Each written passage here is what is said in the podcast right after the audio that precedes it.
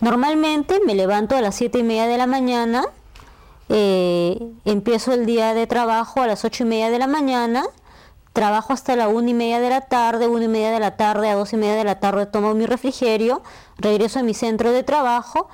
y me quedo a trabajar mínimo hasta las 6 de la tarde. Probablemente me quede entre 6 de la tarde, hay veces que me he tenido que quedar hasta las 11 de la noche a trabajar. De allí me voy generalmente a partir de las 6, 7 de la noche me voy a un gimnasio y a clases de francés, de ahí regreso a mi casa.